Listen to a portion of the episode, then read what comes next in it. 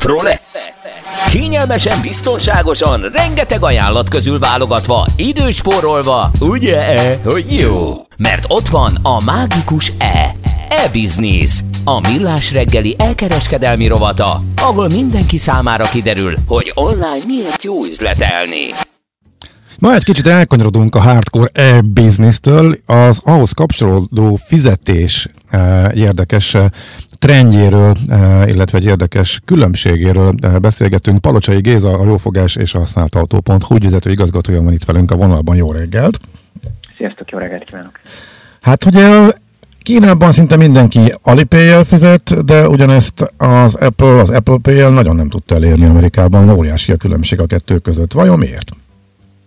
Igen, egy érdekes tanulmányt olvastam a Harvard Business Review-n, és azt gondoltam, hogy abszolút a szokásos témák közé, vagy a témába vág, nem csak a Covid miatt, hanem általánosságban az elkereskedelem miatt is, hiszen a, a, körülbelül egy ilyen 6-7 évvel ezelőtt indult el az a folyamat, hogy különböző szolgáltatók igyekeztek alternatív fizetési megoldásokat bevezetni a, a piacokra, kártyamentes opciókat meghatározni annak érdekében, hogy a felhasználóknak a a, a kényelmét és a biztonságérzetét ö, növeljék. Nyilvánvalóan ennek a kettő faktornak az emelésével lehet növelni a, a vásárlásoknak a számát is, hiszen ez mind-mind bizalmat ö, növel.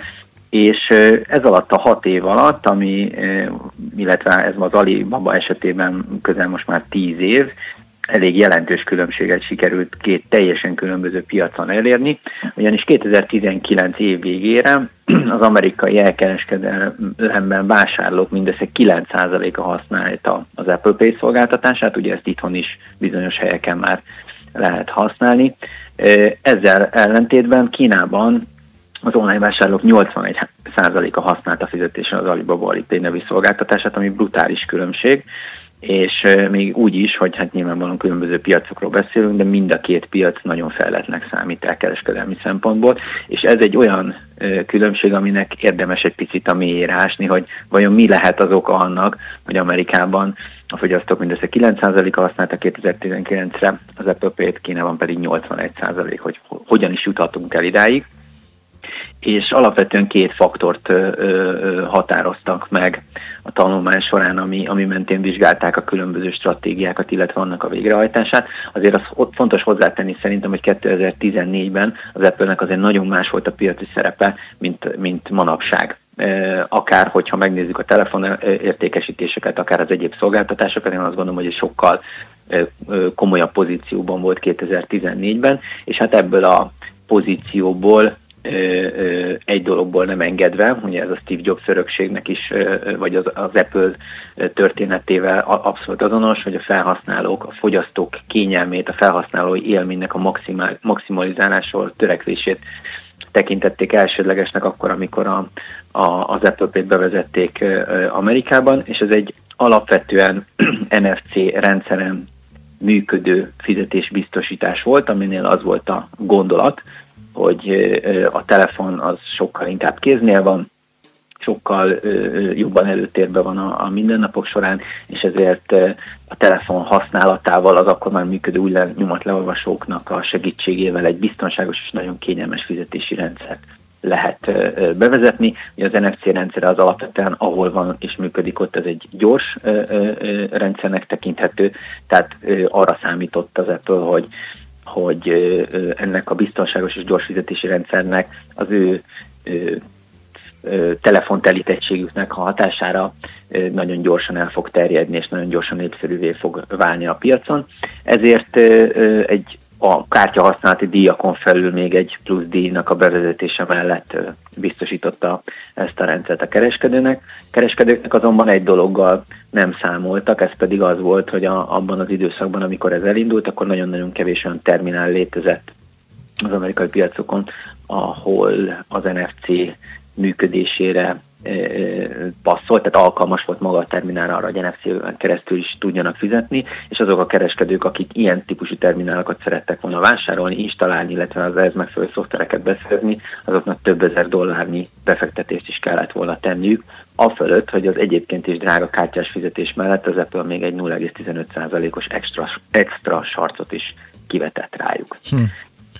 Hát így nem, így nem meglepő, hogy azért nem terjed túlságosan gyorsan, de eközben Kínában. Az, a, az az igazság, hogy utólag, utólag ö, teljesen tisztának tűnik a kép, hogy miért, miért nem terjedt el, de azért tényleg visszatérnék oda, hogy 2014-ben olyan erős, már a monopól helyzetben volt az az iPhone-okkal, különböző szolgáltatások, akkor volt a hype a termékeik és, és bármilyen újdonságnak a bevezetése körül, hogy valószínűleg joggal számíthattak arra, hogy Aha. annyira el fog terjedni, annyira nagy lesz a népszerűsége, hogy kikerülhetetlen lesz a piacon, és mindenkinek be kell vállalni ezeket a költségeket, hogyha ki akar tudni szolgálni az igényeket. Uh-huh. Hm.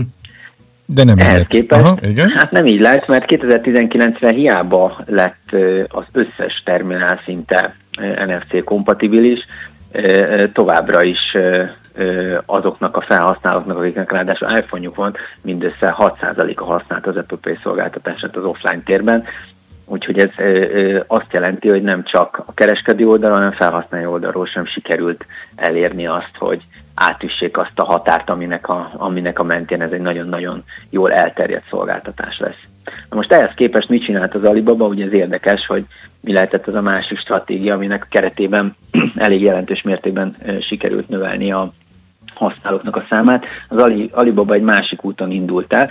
Ugye az alapkiindulás náluk is az volt, hogy az Alibabán levő kereskedők irányába kellett növelni a felhasználói bizalmat, ezért egy olyan fizetési rendszert kellett beépíteni, aminek a keretében a felhasználó egy, egy általa korábban nem vásárolt, tehát olyan, olyan kereskedőktől, akitől korábban nem vásárolt, is biztonság, nagy biztonsággal tudjon rendelni. Ha probléma van, akkor érezze azt, hogy, hogy vissza tudja kapni a, a, a pénzét. Ugye ehhez hasonló volt az eBay-nek és a PayPal-nak a, a, az együttműködése, illetve az eBay-en elindult PayPal rendszernek a, a bevezetése. Ezt csinálta az Alibaba is csak ők nem NFC formát, nem az NFC rendszerét használták a fizetésre, hanem QR kódos, mondhatjuk úgy is, egy picit fapadosabb módszert vetettek be. A QR kód az ugye Európában nem terjedt annyira el, most ugye a BKK járatain találkozhatunk vele a legtöbbet, hogyha, hogyha megyünk és a bérletünket, a mobiljegyünket szeretnénk mhm. érvényesíteni, de nem futotta be a, a QR kód azt a,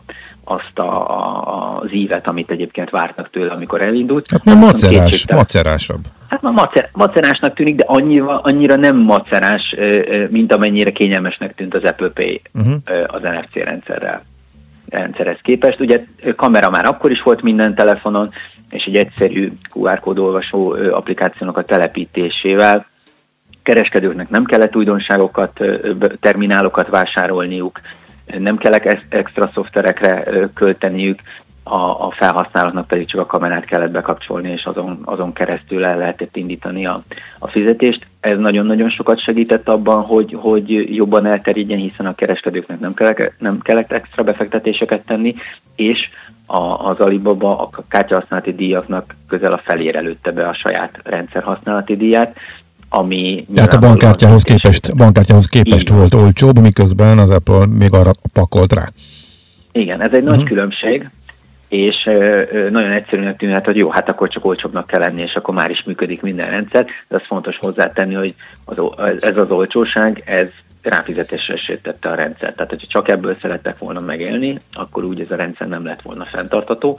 Viszont annak ö, ö, hatására, hogy ez nagyon gyorsan, nagyon nagy mértékben elterjedt a kínai elkereskedő és a vásárlók között, ezért hatalmas mennyiségű pénz fordult meg a rendszeren keresztül, és ez a hatalmas mennyiségű pénz hatalmas mennyiségű adatot is jelent, amelyre különböző monetizációs és adatcsomagszolgáltatásokat tudott ráépíteni az addigra már Ant Groupként működő kínai vállalat, és ezekre az, ezekre az extra szolgáltatásokkal, az úgynevezett ökoszisztéma jellegű monetizálással végül egy nagyon-nagyon nyereséges és nagyon-nagyon jól működő rendszert tudtak létrehozni, ami nem csak azoknak a közép vagy nagyobb kereskedőknek tud jó lenni, akik már alapvetően fejlettek a piacon, hanem minden olyan új szereplőnek is, aki most lép be az online térbe, hiszen a, az Ant Group most már annyi információt lát az új kereskedőkről is, hogy nagyon-nagyon szépen testre szabott és az igényeknek megfelelő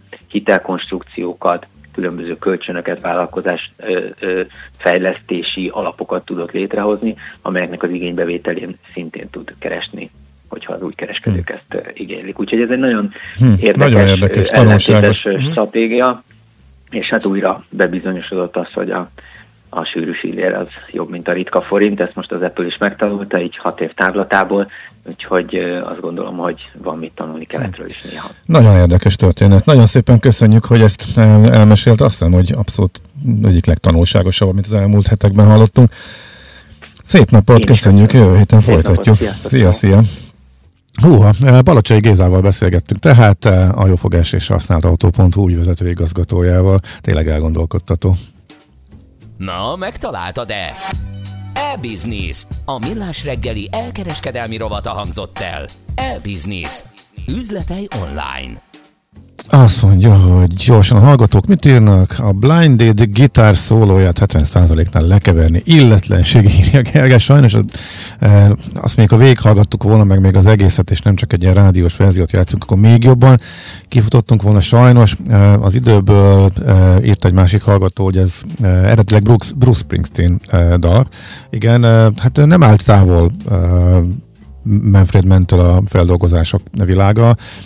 Aztán a Duvadidi is egy feldolgozás, nem emlékszem, hogy kiátszott az eredetit, meg még jó pár dalok, meg Springsteen-től még jó, jó párat földolgoztak, úgyhogy ez, ez teljesen gyakori volt az Earthbandnél, úgyhogy közlekedést azt elpakoljuk majd a hírek utánra, és akkor a többit meg majd még próbáljuk nézni később. Hú, az órára inkább nem nézek, úgyhogy jobb, ha Maci meg se szólal most még, mert akkor aztán végünk lenne, úgyhogy most Szoller Andinak adjuk át a szót. És a hírek után folytatódik természetesen a millás reggeli, itt a 90.9 Jazzin. Műsorunkban termék megjelenítést hallhat.